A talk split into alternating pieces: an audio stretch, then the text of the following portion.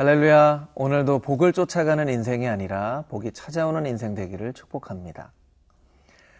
이 세상에는 우리의 눈에 보이지 않는 많은 벽들이 있습니다. 아, 또 교회 안에도 벽들이 있죠. 굉장히 예민한 문제들이 있습니다. 아, 성별에 대한 벽 혹은 문화에 대한 그런 벽들이 있죠. 때로는 그것이 우리의 신앙을 방해하거나 우리를 불편하게 만들 때가 있습니다. 소설 신라권의 저자인 와타나베 주니치는 우리가 지혜롭게 이 세상을 살아가기 위해서는 둔감력이 필요하다, 둔감한 능력이 필요하다라고 말하고 있는데요. 어, 그것은 곰처럼 둔하게 살라는 의미가 아니다. 우리가 때로는 지나치게 예민하게 반응하기 때문에 나 자신이 누려야 될 삶을 누리지 못하고 살아가게 되기에 조금 우리 스스로를 일부러 둔감하게 만들어서 나 자신의 삶을 살아가게 되는 능력이다 라고 표현하고 있습니다. 교회 안에 있는 그런 많은 벽들의 문제, 때로는 우리가 너무나 예민하게 반응하기 때문에 우리가 스스로를 힘들게 만드는 그런 부분도 없지 않아 있는 것 같습니다. 오늘 말씀을 통해서 영적인 둔감력을 갖는 그런 비밀을 발견해 보도록 하겠습니다.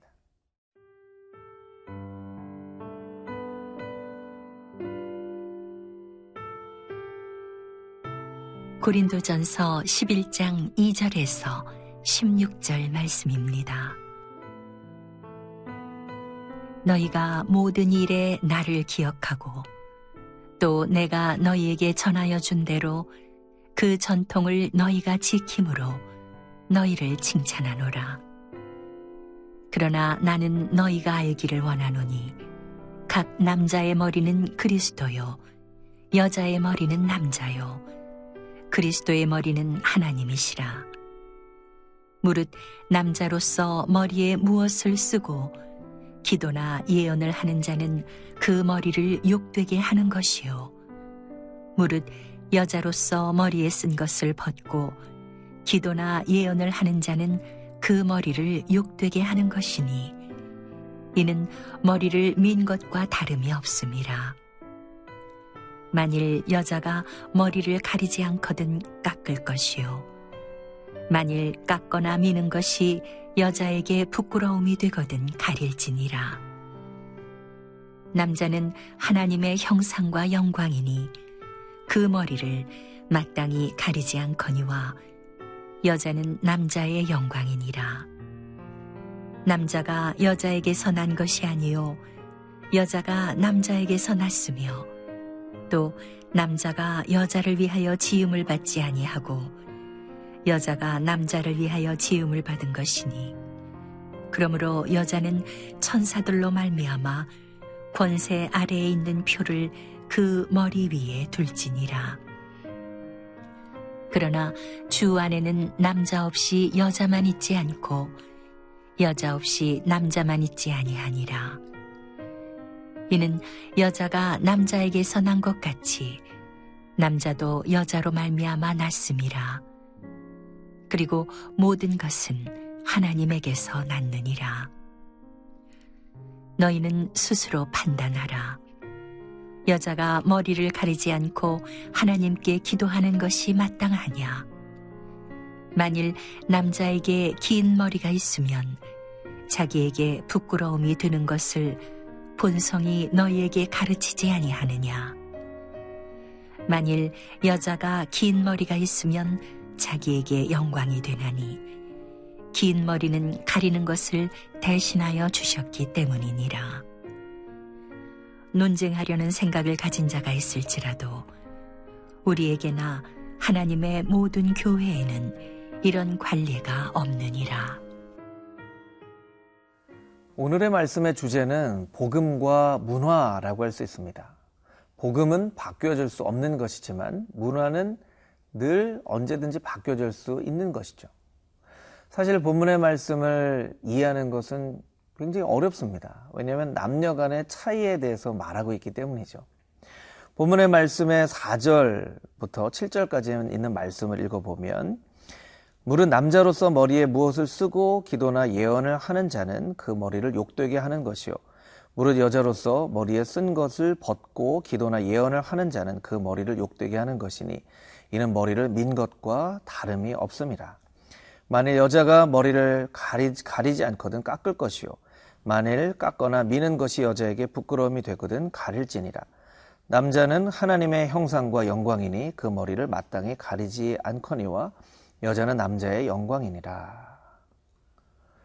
참 오늘날 이 말씀을 어떻게 이해해야 될까요? 참 어려운 말씀이죠. 남자가 머리에 무엇을 가리면, 가리고 기도하면 그것은 안 되는 일이라는 거예요. 욕되게 하는 일이라는 거예요. 또 여자가 머리를 가리지 않고 기도하면 그것도 어, 이 욕되게 하는 것이라는 거죠. 머리를 가리지 않으려면 머리를 아예 밀어버려라, 이렇게까지 얘기하고 있습니다. 오늘날 이 말씀을 우리의 삶 가운데 교회에 적용할 수 있을까요? 머리를 가리고 기도하지 않으려면 머리를 아예 빡빡 밀어버려라. 이것은 문화적인 배경을 가지지 않고는 해석하기 어려운 말씀인데요, 그 당시에 헬라 문화에서는 오직 종만이 머리에 무언가를 썼습니다. 그러니까 헬라 문화에 익숙한 사람들은 머리에 무엇을 쓰는 것 자체가 굉장히 수치스러운, 불명예스러운 그런 상징이 된 것이죠. 그러나 히브리 문화 안에서는 아, 탈리치라고 하는 거룩의 의미를 가진 어, 머리에 무언가를 쓰는 그런 어, 배경이 있었던 것이죠. 또한 남성과 여성을 놓고 보면 여성에게 있어서는 야슈막이라고 하는 머리에 무언가를 쓰는 것이 그 여성됨을 더 아름답게 표현할 수 있는 아, 그런 방법이라는 전통을 아, 가지고 있는 것입니다. 문화란 때로 오늘날의 시대의 어떤 틀을 가지고 바라볼 때 오늘날과 맞지 않는 그런 부분들이 있죠. 여자가 머리에 무언가를 써야 된다든가 남자는 머리에 무언가를 쓰면 안 된다든가 하는 것은 굉장히 오늘날의 시대와는 맞지 않는 이야기이지만 사도 바울은 그것을 이야기하고 있습니다. 왜냐하면 그 당시의 문화 안에서 복음이 막혀지는 것을 원하지 않았기 때문입니다. 그러나 본문의 말씀을 쭉 읽다 보면 이것은 문화적인 것이지만 복음은 남자와 여자를 어떻게 말하고 있는가에 대해서 아주 정확한 메시지를 우리에게 주고 있습니다. 그것이 바로 팔 절부터 십이 절까지 있는 말씀입니다. 남자가 여자에게서 난 것이 아니요 여자가 남자에게서 났으며 또 남자가 여자를 위하여 지음을 받지 아니하고 여자가 남자를 위하여 지음을 받은 것이니 그러므로 여자는 천사들로 말미암아 권세 아래에 있는 표를 그 머리 위에 둘지니라. 그러나 주 안에는 남자 없이 여자만 있지 않고 여자 없이 남자만 있지 아니하리라. 이는 여자가 남자에게서 난 것 같이 남자도 여자에게서 여자로 말미암아 났음이라. 그리고 모든 것이 하나님에게서 났느니라. 이 팔 절부터 십이 절까지의 말씀은 남자와 여자가 동등하게 소중하게 하나님 앞에 지음받은 존재라는 것이죠. 하나님 앞에서는 그 어떤 존재도 누가 우월하거나 누가 열등한 존재가 없다는 것입니다. 남자도 여자도 서로 소중하고 그렇기 때문에 서로를 소중하게 여겨야 한다는 것입니다. 오늘날도 교회 안에 있는 복음과 문화의 문제에 대해서 성경의 지혜를 우리가 얻자면 우리가 변할 수 없는 복음의 진리는 남자와 여자가 동등하고 다 하나님께 소중한 존재라는 것이고, 문화적으로는 때로 어떤 문화에 따라 헬라의 문화나 유대의 문화나 남자의 문화나 여자의 문화나 다를 수 있다는 것입니다. 늘 복음으로 여러 가지 옷을 입었지만, 문화로 여러 가지 옷을 입었지만 복음의 중심에서는 한 걸음도 바깥으로 나가지 않았던 사도 바울처럼 오늘 우리의 삶 가운데도 복음은 지키고 문화에 대해서는 유연한 태도를 가져서 많은 사람들을 얻을 수 있는 그런 하나님의 지혜로운 백성들이 되시기를 주님의 이름으로 축복합니다.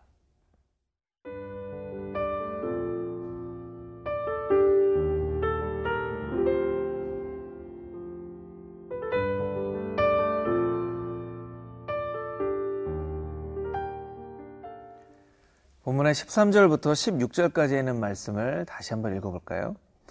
너희는 스스로 판단하라. 여자가 머리를 가리지 않고 하나님께 기도하는 것이 마땅하냐. 만일 남자에게 긴 머리가 있으면 자기에게 부끄러움이 되는 것을 본성이 너에게 가르치지 아니하느냐. 만일 여자가 긴 머리가 있으면 자기에게 영광이 되나니 긴 머리는 가리는 것을 대신하여 주셨기 때문이니라. 논쟁하려는 생각을 가진 자가 있을지라도 우리에게나 하나님의 모든 교회에는 이런 관례가 없느니라. 본문의 십육 절 말씀에는 이런 것으로 논쟁하려는 생각을 가진 사람이 있다. 이 말씀은 무엇입니까? 이 문화의 문제로 논쟁하지 말고 어떤 것이 하나님의 영광을 올리는 것인지 생각해보라 라는 것입니다.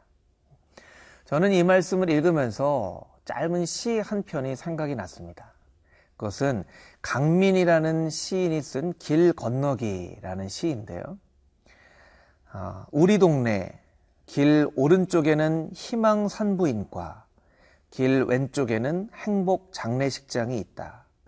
그 길을 건너가는데 사람들은 한평생이 걸렸다. 아주 짧은 시이면서도 인생의 아주 많은 부분들을 압축하는 그런 시이죠. 길 오른쪽에는 희망산부인과가 있고 길 왼쪽에는 행복장례식장이 있는데 그 길 하나를 건너는데 평생이 걸린다는 것이죠. 사실 우리의 인생은 긴 것처럼 보였지만 길 하나를 건너는 것과 같은 아주 짧은 인생을 살아가고 있습니다. 그런데 그 짧은 인생, 사랑하기도 부족한 인생, 하나님께 예배하기도 부족한 인생, 서로 손을 맞잡고 찬양하며 나누고 섬기기도 부족한 인생을 살아가면서 우리는 왜 많은 시간들을 논쟁하고 시시비비를 가리고 사람들을 때로 공격하고 상처를 받는 일들을 하면서 살아가게 되는 것일까요? 사도 바울은 고백합니다. 남자와 여자가 다 하나님께 소중한 존재이다. 그러니 때로 문화적인 틀이 있다 하더라도 그것이 무엇이 중요하겠느냐. 논쟁거리로 삼지 말고 하나님의 영광 안에서 더 많이 사랑하고 더 많이 축복하고 더 많이 서로 돕고 서로 섬기며 살아라. 그러면 너희 가운데 있는 논쟁거리들이 논쟁거리가 되지 않을 것이다 라고 사도 바울은 우리에게 말하고 있는 것 같습니다. 오늘 우리의 삶 가운데 하나님께서 주시는 이 영적인 메시지를 마음 가운데 새기기 위해서는 우리가 우리의 마음을 예민하게 만드는 그것들을 조금 둔감하게 만들고 하나님께 집중하는, 무엇이 인생의 소중한가를 다시 한번 생각해 볼 수 있는 그런 영적인 통찰력이 필요하다라는 것이죠. 영어의 우둔함이다 라고 번역되어지는 absurd라는 말은 사실 라틴어 수르드스라는 말에서 온 것입니다. 그런데 또 동시에 순종이라는 obedience라는 말은 누구누구의 귀 기울이다 라는 뜻입니다. 이 우둔함과 순종이 같은 어근에서 나왔다는 것이죠. 무슨 뜻입니까? 세상에 좀 귀를 먹으면 하나님께 귀를 기울일 수 있다라는 것이죠. 조금 문화에 귀를 먹으면 하나님의 복음에 귀 기울일 수 있다는 것이죠. 여러분, 여러분이 예민하게 생각하는 그 어떤 것, 그것이 복음이 아니라면 잠시 잠깐 내려놓고 하나님의 복음에만 집중하여 오직 하나님의 선하시고 기쁘신 뜻을 이루어드리며 살아가는 우리 모두가 되기를 축복합니다. 기도하시겠습니다. 하나님, 우리는 문화라는 옷을 입지 않고는 살아갈 수 없지만 때로 무엇이 복음인지를 구별하여 무엇이 정말 타협할 수 없는 복음이고 무엇이 갈아입을 수 있는 옷인 문화라는 옷인 것을 우리가 기억하며 오직 세상에 너무나 예민하게 반응하여 하나님의 복음에 귀 기울이지 못하는 우를 범하지 않도록 우리 스스로를 세상에는 귀먹고 하나님께는 귀를 기울이는 인생으로 드릴 수 있도록 축복하여 주시옵소서. 살아계신 예수 그리스도의 거룩하신 이름으로 기도드렸사옵나이다. 아멘.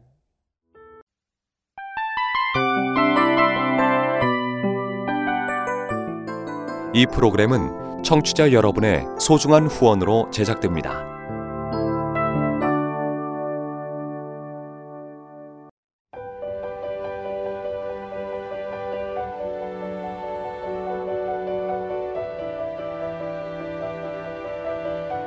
세상에는 수많은 교회들이 있지만 더 깊이 있는 말씀 강해를 찾기 위해 크기로만 교회를 선정하지 않습니다.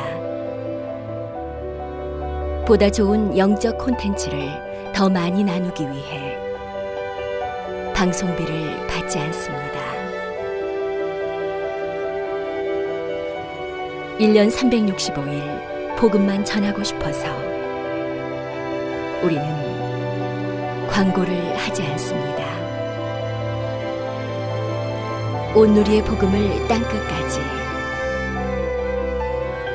씨지엔 티비와 함께 땅끝 선교사가 되어주세요.